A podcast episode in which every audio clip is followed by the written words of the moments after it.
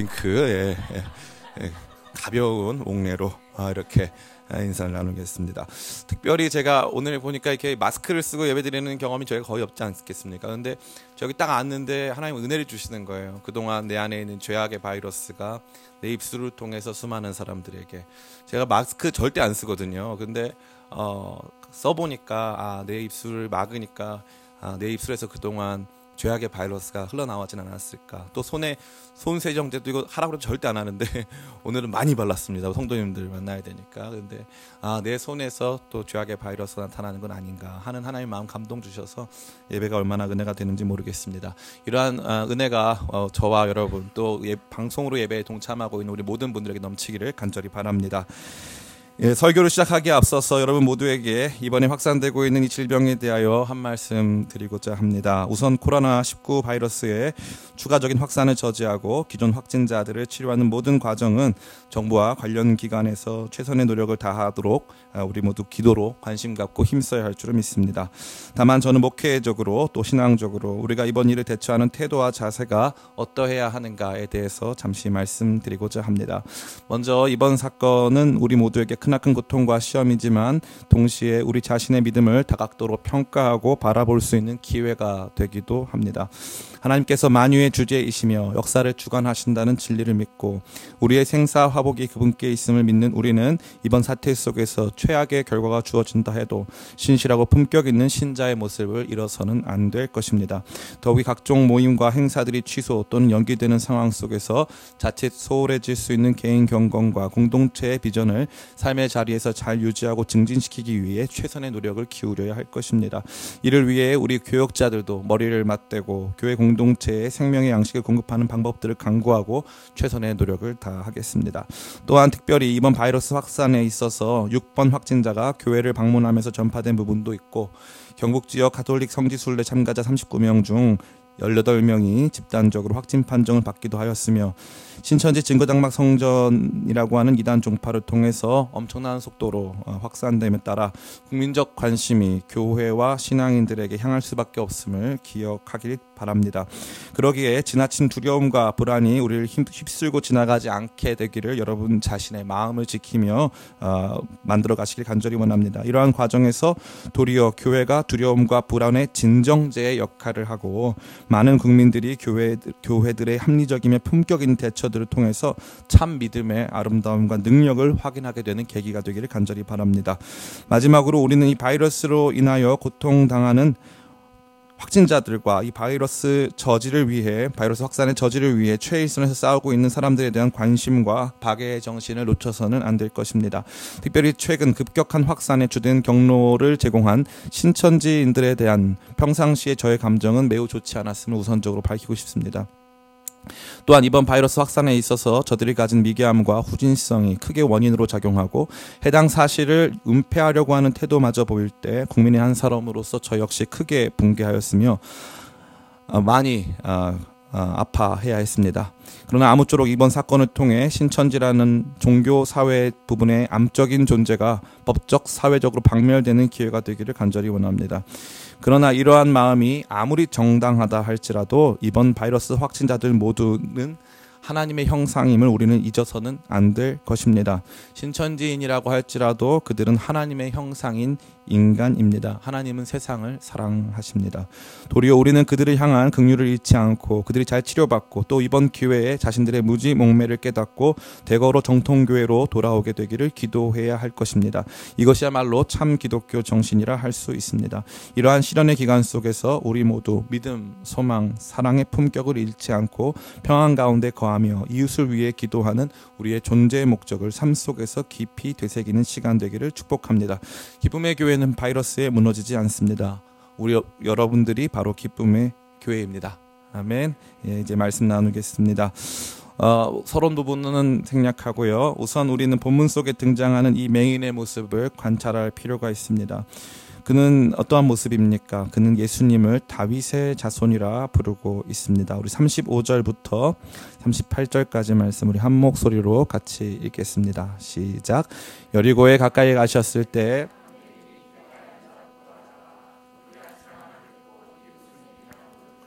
그들이 나사렛 예수께서 지나가신다 하니 맹인이 외쳐 이르되 다윗의 자손 예수여 나를 불쌍히 여기소서 하거늘 아멘. 맹인은 예수님을 향하여서 다윗의 자손이라고 부르고 어, 있습니다.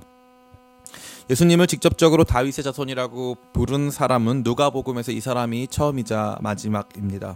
다윗의 자손이라는 것은 예수님을 왕으로 부르는 것입니다. 예수님을 그냥 나의 구원자, 나의 치료자, 나를 도와주시고 위로해 주시는 분이 아니라 아, 왕이라고 고백하며 선포하는 것입니다. 아마 그 사람의 고백과 선포가 아, 매우 의미심장한 것이었기 때문에 제자들이 그 사람이 하는 말을 저지하려고 그를 꾸짖었던 것으로 보여집니다. 왜 그러냐면 처음에는 작은 목소리로 예수님을 다윗 자손이라고 불렀는데 제자들이 꾸짖자 큰 소리로 불렀기 때문입니다. 처음부터 큰 소리로 불러서 그 소리가 시끄러웠기 때문에 저지하려고 한 것이 아니라 다윗의 자손이라고 불렀기 때문에 그것을 저지, 저지하고 꾸짖으려고 했던 것으로 보여집니다. 예수님은 왕권을 가지고 이 땅 가운데 하나님 나라를 세우실 하나님 나라의 주권자라고 그는 이해하고 있었던 것입니다. 두 번째로 그는 지속적으로 그 소리를 높이고 있었다는 사실을 우리는 깊이 생각해 볼 수 있습니다. 우리 39절 말씀 같이 예, 읽어보겠습니다. 39절 시작. 앞서가는 자들이 그를 꾸짖어 잠잠하라 하되 그가 더욱 크게 소리질러 다윗의 자손이여 나를 불쌍히 여기소서 하는지라 아멘. 여기 보니까 이 사람은 단순히 예, 그저 어, 멈출 마음이 없는 것 같아 보입니다.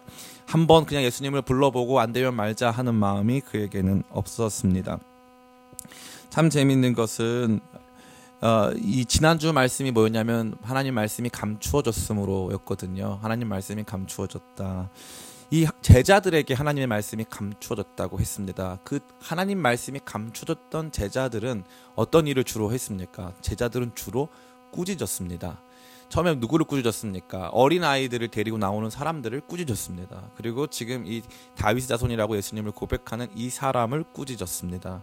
그러니까 이 사람을 꾸짖는 제자들이 온전치 않은 사람이고 예수님을 향하여서 끊임없이 부르짖는 이 사람이 온전한 사람인 것을 우리는 말씀을 통해서 보게 된다는 것이죠. 그는 계속적으로 예수님을 향해 소리를 높이고 있었습니다. 세 번째로 그가 주님에게 요구한 것이 매우 중요합니다. 우리 40절 말씀 같이 한번 읽어보겠습니다. 40절 41절 시작. 예수께서 머물러 서서 명하여 데려오라 하셨더니 그가 가까이 오매 물어 이르시되 내게 무엇을 하여 주기를 원하느냐 이르시되 주여 보기를 원하나이다. 아멘. 예수님께서 어, 그에게 무엇을 하여 주기를 원하냐고 물으, 물으셨을 때 그는 주여 보기를 원하나이다라고 명백히 예, 고백했습니다. 그는 돈이 아니라 봄을 구하고 있었습니다. 그는 예수님이 그렇게 할 수 있는 분인 것을 확실히 믿었습니다. 일반적으로 당시 맹인들의 삶은 매우 비참하였습니다. 그들은 주로 대부분 돈을 구걸하여 생계를 연명하고 있었습니다. 그런데 이 사람의 관심은 처음부터 돈에 있지 않았습니다.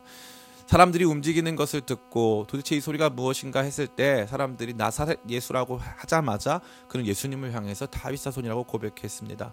돈을 주세요. 나를 불쌍히 물론 나를 불쌍해 달라고 말은 했지만 다윗의 자손이라고 불렀고 예수님이 뭘 해야 주기를 원하느냐 했을 때 보기를 원한다고 명백하게 자신의 간절한 소원을 말씀드렸습니다.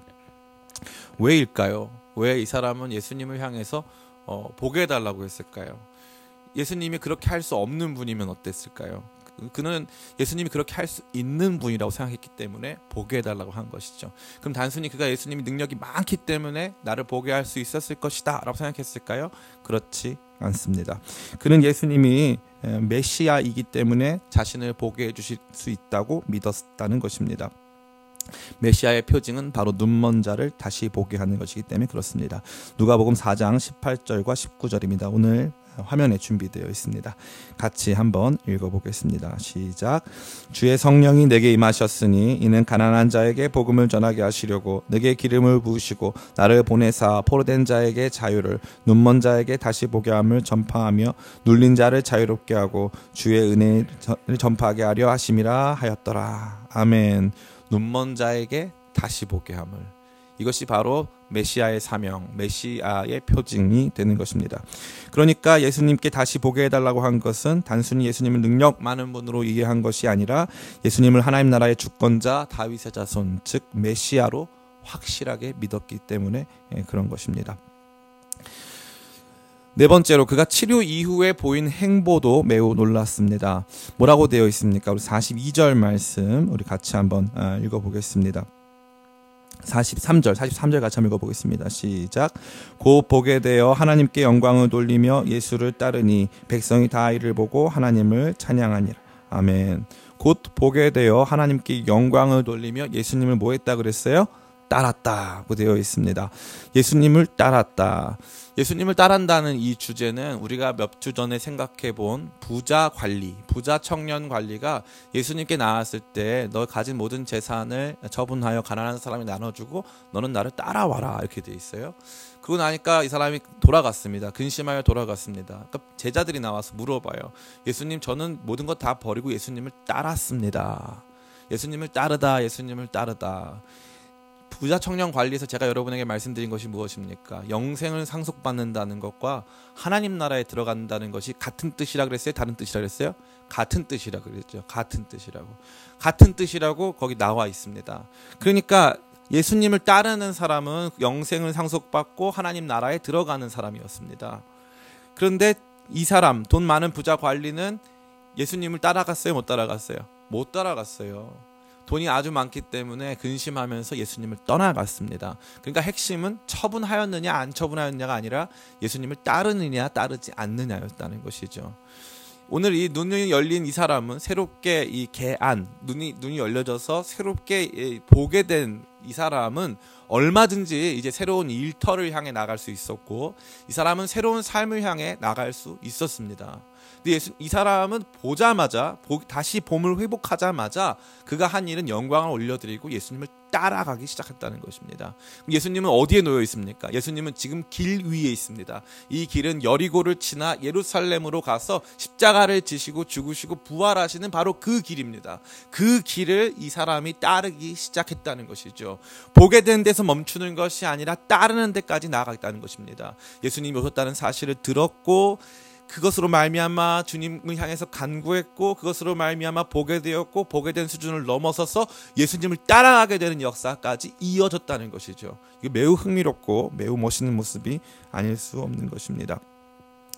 이제 이 맹인은 얼마든지 새롭게 본 눈으로 새로운 삶을 시작할 수 있었으나 그가 선택한 삶은 예수님을 따르는 제자의 삶이었다는 것입니다.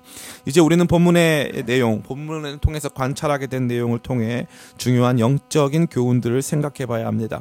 첫 번째로 예수님은 우리로 보게 하시는 분이라는 사실입니다. 앞서 설명드린 대로 제자들도 예수님을 제대로 이해하지 못했고 제자들에게도 말씀이 감추어져 있었습니다.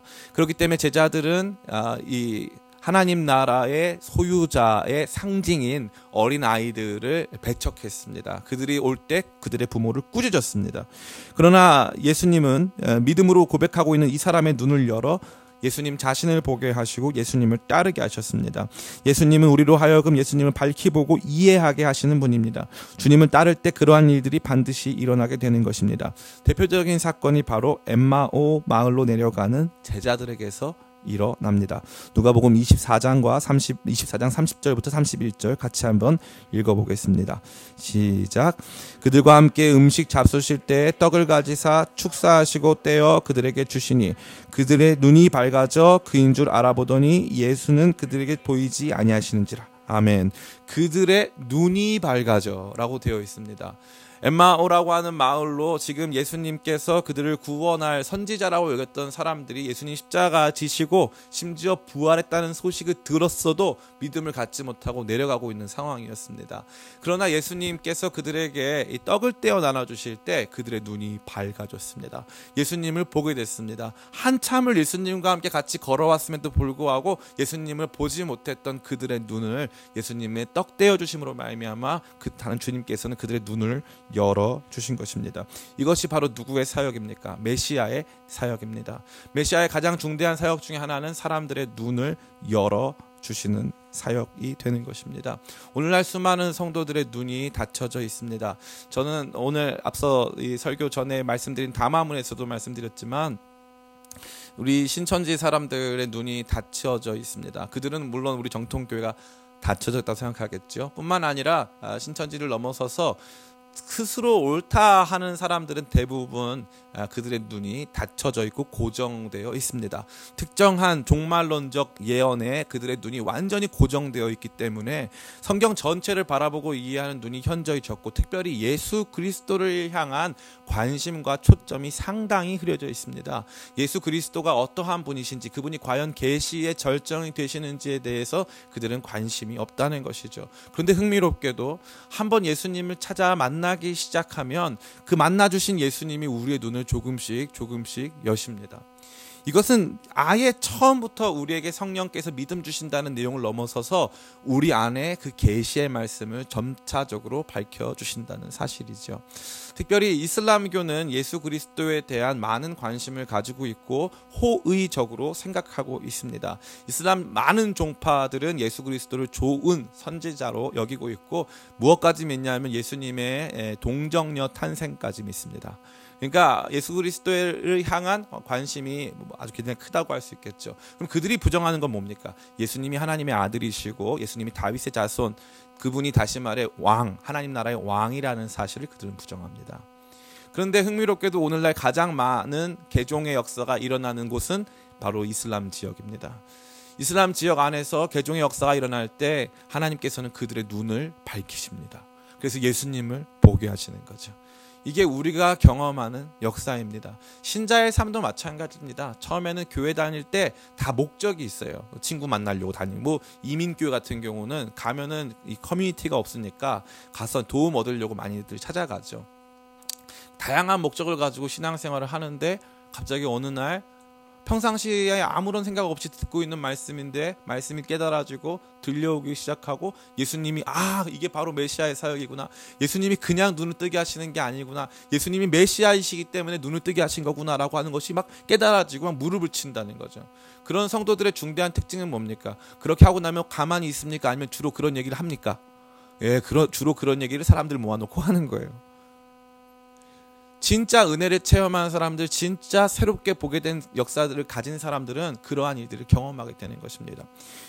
제가 이런 말씀 드리면 반감을 가는 성도들이 많이 계십니다. 목사님, 저는 그러한 드라마틱한 중생의 역사, 드라마틱한 이 계시가 우리 가운데 열리는 역사를 경험해 본 적이 없습니다. 그렇기 때문에 그것은 특정한 몇몇 성도들의 이야기일 뿐 저의 이야기는 아닙니다라고 생각하는 분들이 상당히 많이 있는데 그것은 매우 비참한 것입니다. 전혀 그렇지 않고 참 신자로 좀 이따가 그렇게 하는 방법들이란다 그렇게 하는 과정들을 말씀드릴 텐데 참 신자로 제대로 살다 보면 어느 시점에 예수 그리스도가 너무나 중요해지는 시점이 다가옵니다.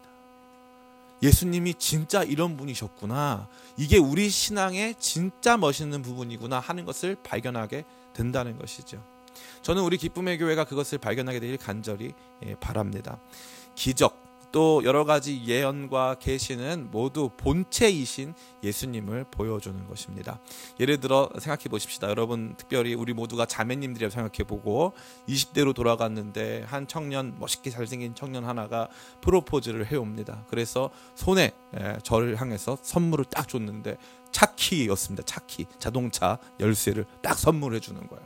자동차 열쇠에 영어로 B E N Z 딱 써 있어요. 벤츠란 뜻이죠. 딱 써 있습니다.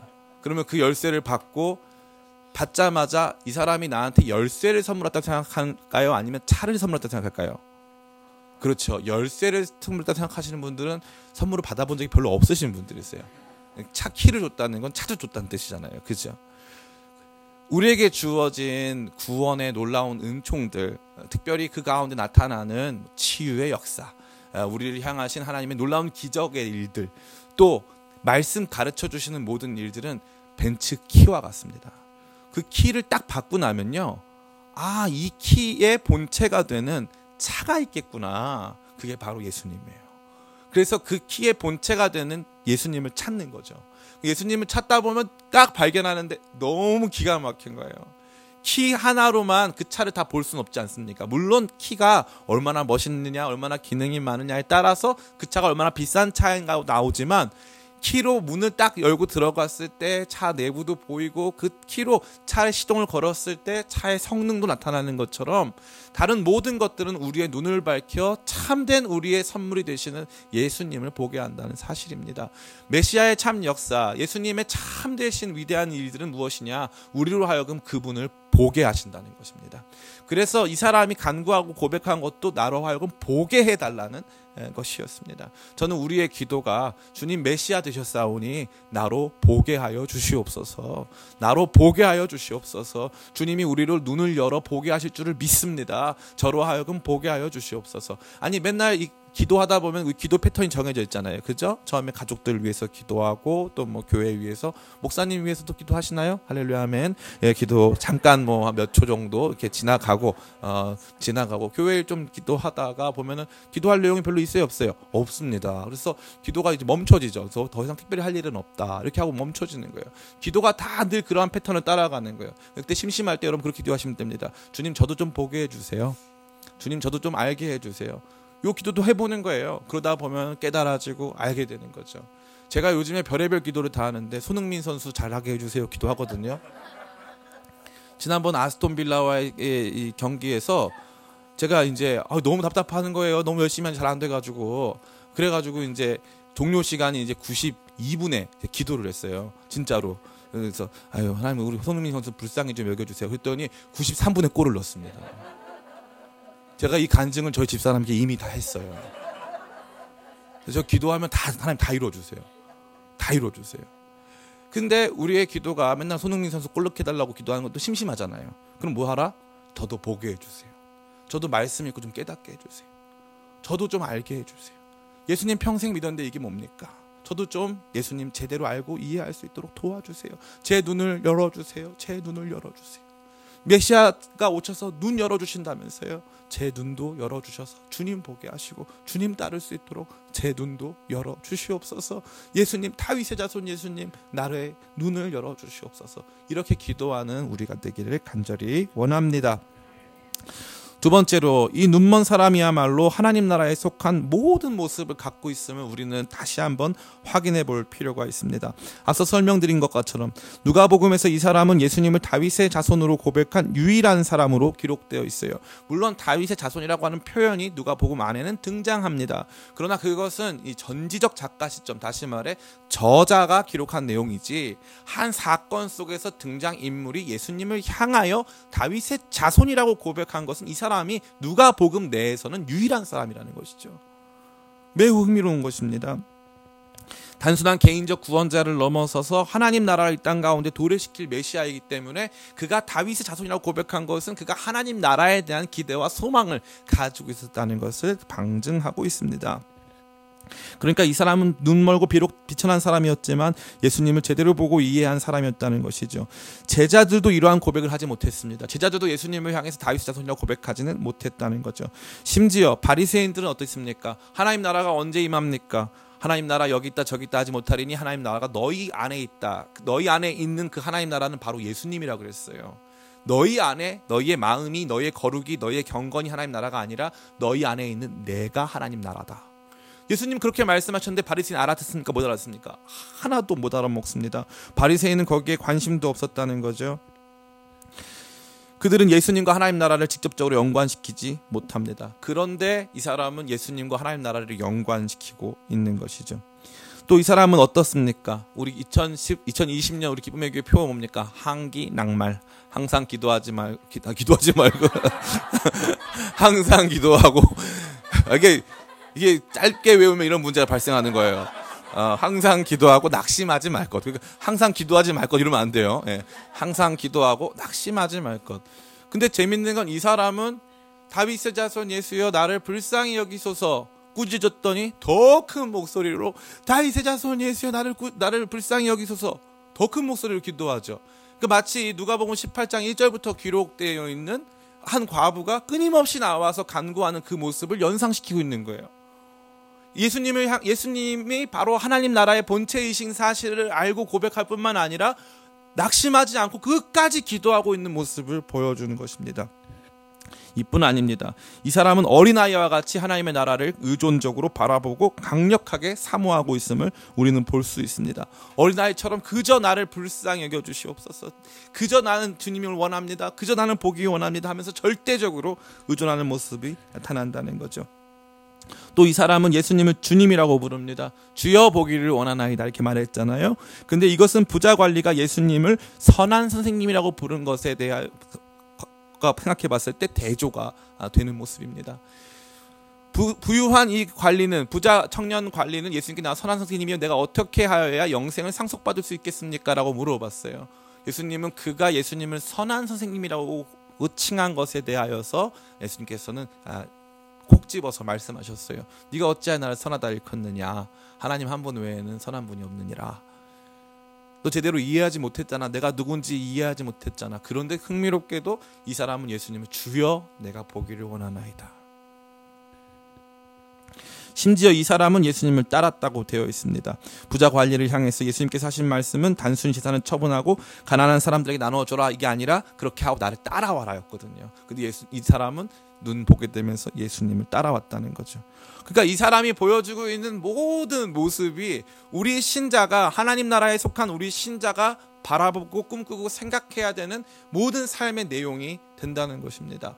끊임없이 다윗의 자손 예수여 나를 불쌍히 여겨 주시옵소서 고백하고 멈추지 않고 그 하나님의 나라를 어린아이와 같이 소망하고 기대하고 주님을 나의 주님으로 고백하면서 나아가는 이 사람이야말로 하나님 나라에 적합한 하나님 나라가 가지고 있는 그러한 정신을 잘 가지고 있는 그러한 사람이라는 것을 우리는 분명히 알 수 있는 것입니다.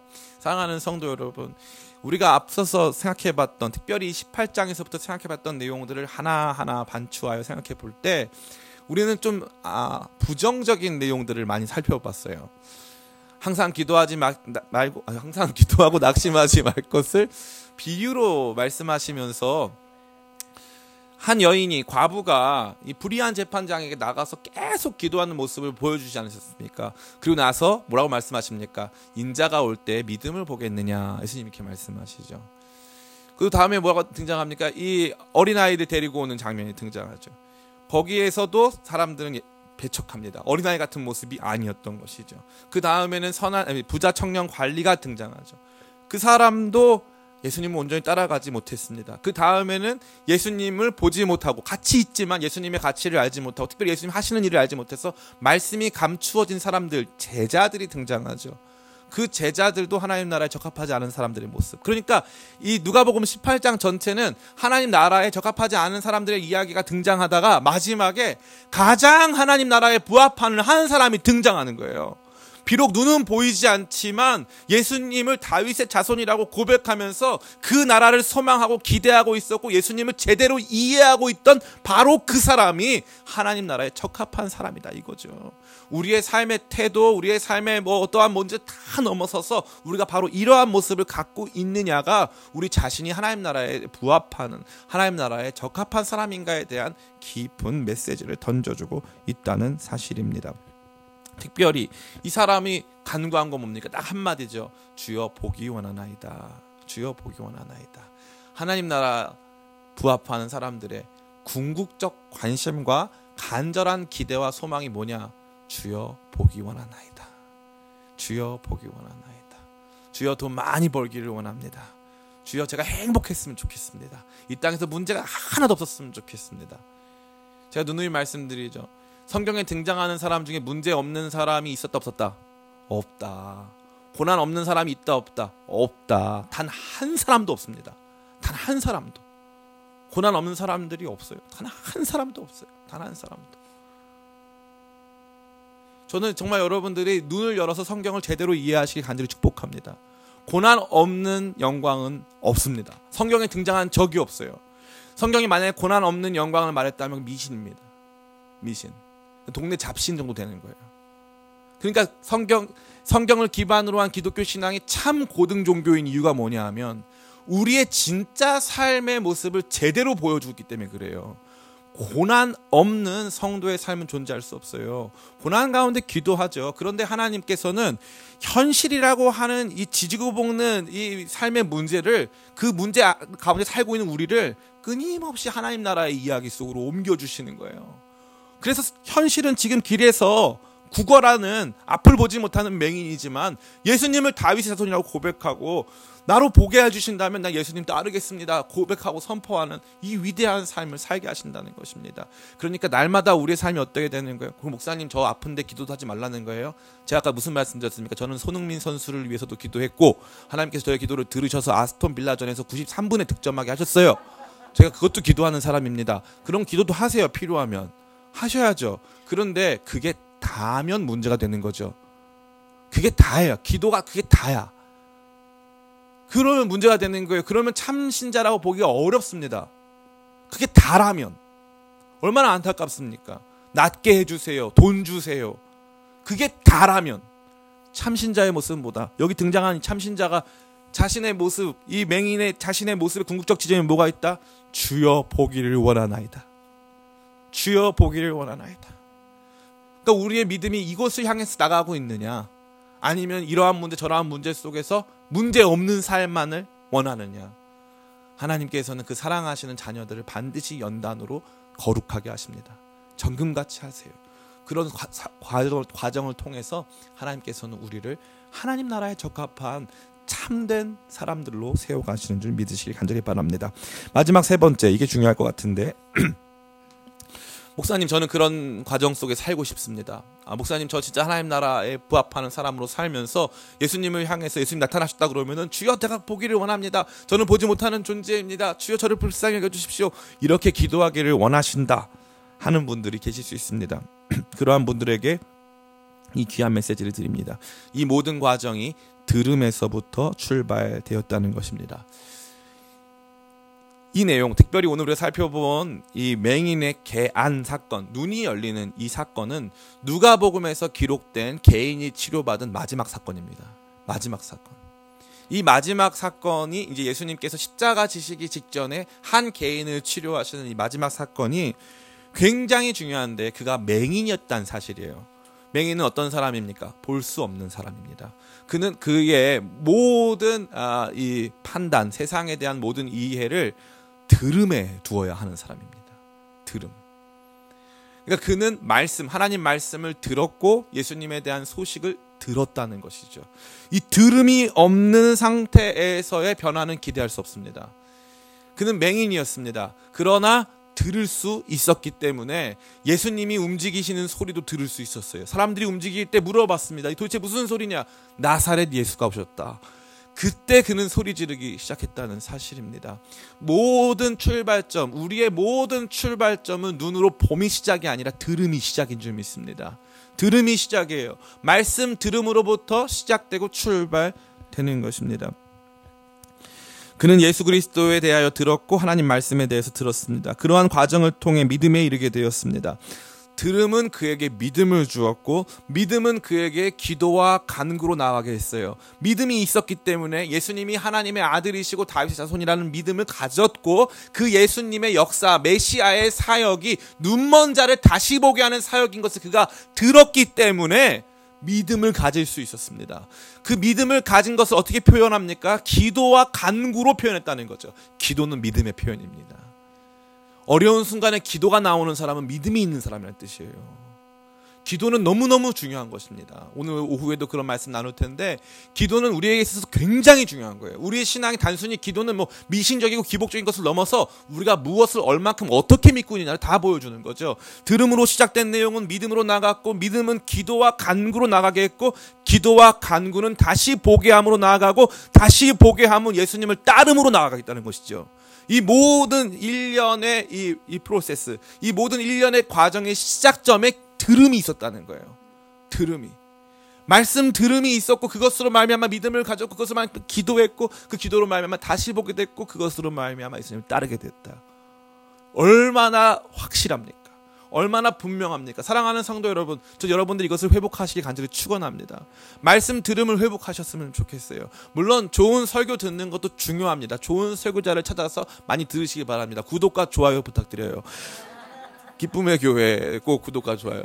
꼭 다른데 다 해놓고 교회 건 안 해놓으신 분들 계세요. 알람 설정까지 꼭 부탁드리겠습니다. 많은 분들이 미디어에 시간을 많이 드립니다. 다양한 걸 보죠. 다양한 뉴스를 접하는데 말씀을 그렇게 열심히 듣는 분들은 거의 없어요. 그럼 제가 무슨 말씀 드리냐? 뭐 유한 목사님 말씀만 들어라. 네.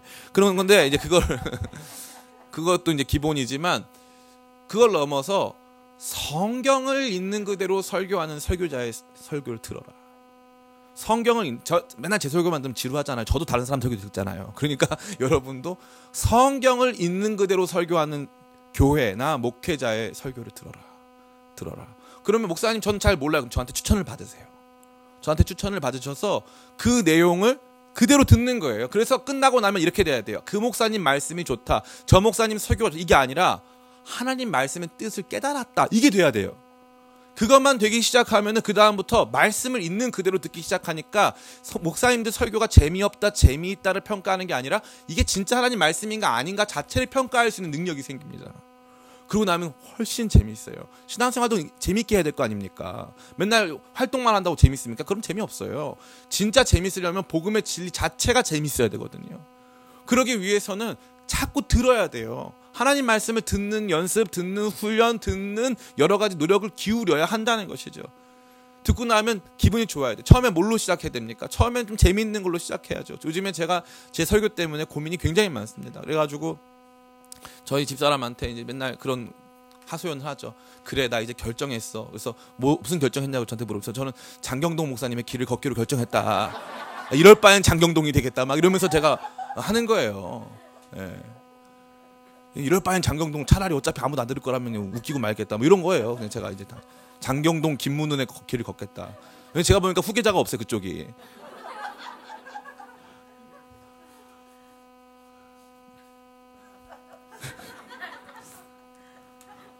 근데 그 처음에 좋은 출발점이 될 수 있어요. 커피를 시작할 때 카라멜 마키아토가 좋은 시작이 될 수 있듯이 처음에 좋은 시작이 될 수 있어요. 근데 신앙생활을 20년, 30년 했는데 맨날 장경동 김문훈이다. 그러고 나면 이제 문제가 생기는 거예요. 그런 문제가 생기는 거예요. 사랑하는 기쁨의 교회 성도 여러분, 하나님 말씀을 제대로 듣기 시작해야 믿음이 생겨요. 그 믿음이 생기고 나서야 기도가 터져요. 기도가 터지고 나면 역사가 일어나요. 역사가 일어나면 사명이 생기고 걸어가야 될 길이 생겨요. 그러니까 이 위대한 프로세스의 출발점은 바로 들음에 있었어요. 하나님 나라에 적합한 한 사람의 이야기는 바로 들음에서부터 출발했고 그가 들음에서부터 출발된 그의 믿음을 얼마만큼 기도와 간구로 주님을 향한 열정으로 표출시켰는지가 오늘 본문의 말씀에 다 기록되어 있는 거예요. 저는 우리 기쁨의 교회가 제대로 말씀 들음으로 말미암아 제대로 주님 앞에 나아가 기도하고 간구하고 우리의 닫혀진 눈이 열리고 감추어졌던 말씀들이 보이기 시작하고 그분을 향한 우리의 삶이 시작되는 위대한 역사로 나아가게 되시기를 예수님의 이름으로 축원합니다. 이제 말씀을 마칩니다. 오늘 나타나는 이 기적은 앞서 말씀드린 대로 누가복음에서 나타나는 마지막 치유의 역사입니다. 예수님의 개한 사역은 예수님 자신이 누구인가를 말씀하시는 가장 중요한 사역이고 예수님의 메시아 되심을 증명하는 것입니다. 하나님 나라에 대해서 제대로 알지 못하는 바리새인들과 제자들, 예수님에 대해서 제대로 이해하지 못하는 많은 사람들 앞에서 예수님께서는 이 사람을 보게 하심으로 예수님 자신이 메시아임을 확증하십니다. 특별히 이 사람은 하나님 나라를 기다리고 사모하는 사람들의 전형적인 모습을 나타내고 있습니다. 그 사람의 모습은 들음으로 말미암아 믿음을 가지고 그 믿음을 가지고 기도와 간구의 자리로 나아가 다시 보게 함을 얻게 되고 그로 말미암아 예수님을 따르는 위대한 삶으로 나아가게 되었습니다. 사랑하는 성도 여러분, 우리 기쁨의 교회는 이러한 역사를 위해 나아가야 할 줄을 믿습니다. 주님께서 보여주신 것처럼 어두워진 우리의 눈이 밝아지기를 소망하며 기대하고 주여 저도 보기를 원합니다. 밤낮 건강 위해서 가족 위해서만 기도하는 게 아니라 저도 주님 알기 원합니다. 저도 주님 따르기 원하오니 보게 하여 주시옵소서 이러한 기도로 나아가기를 원하여 들음을 시작하는 저와 여러분 다 되시기를 간절히 축원합니다. 이제 말씀 한번 들어보리라. 어떤 말씀부터 얼마나 요즘에 미디어가 좋습니까? 아, 이 말씀 한번 들어보리라. 목사님 제가 어느 말씀 들어야겠습니까? 제가 이 말씀 어떻게 이해합니까? 그러한 마음의 열정과 기대와 소망을 가지고 주여 보기를 원하나이다 하는 이 마음 가지고 소리 높여 주께 간구하며 기도하고 추구하고 따라가는 우리 기쁨의 교회 모든 성도님들이 다 되시기를 예수님의 이름으로 축원합니다. 잠시 같이 기도하겠습니다. 우리 같이 기도하는 가운데